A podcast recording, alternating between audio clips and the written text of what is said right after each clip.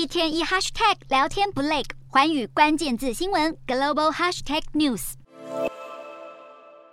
面对西方的制裁，俄罗斯除了开始向北韩买弹药，也传出正在以原油来换取中国的小米手机。因此，这一节的寰宇大话题就要带您来关注。其实，中国手机品牌小米在市场上面临到的难关。最近，《华尔街日报》他们是在一篇专文当中严厉批评了中国最大手机业者小米科技，指出小米丧失了增长动力，可能难以重振旗鼓。会有这样的评论来自于小米糟糕的第二季业绩。根据小米在八月十九日公布的最新财报，第二季的营收是七百零一亿人民币，年衰退达到了百分之二十，单季净利更是萎缩到了二十一亿人民币，年减高达百分之六十七。全球智慧型手机产业在今年第二季其实出现了明显的下滑，比去年同期还要下降了百分之七点七。中国智慧型手机的出货量也是减少了百分之十点一，但是小米集团的出货量比去去年第二季是下降了百分之二十六点二，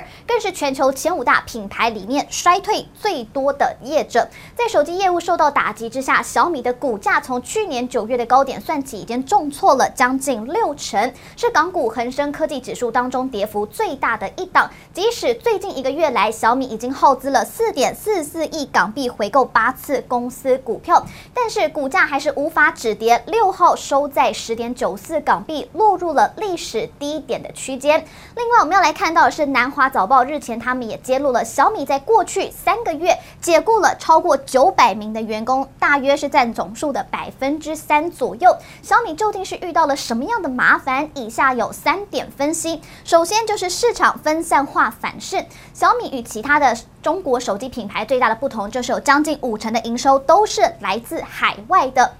堪称是最全球化的中国品牌，市场分散化虽然造就了企业的成长，但是这几年世界的震惊局势动荡，市场分散反而是衍生出了反应速度太慢的问题。其实早在乌俄战争之前，手机的需求翻转就已经开始，中国市场的需求是率先开始下滑，因此就引发了像是 OPPO 啊、vivo 等等的中国品牌，他们开始降低库存来杀价促销。但是同一个时间里，小米的海外市场都还在成长。所以也就是说，当他的竞争对手有感于中国需求下降，开始调整他们的策略的时候，最不依赖中国的小米反而是错失了先机。研调机构就预估，小米今年在中国的出货量将会出现将近百分之十二的衰退。再来就是因为华为出售了子品牌荣耀。过去四年，由于美国制裁华为之后，导致这家曾经是中国第一大的手机品牌，最后是被迫要淡出市场，而小米就被公认是吃掉了最多华为遗留市场。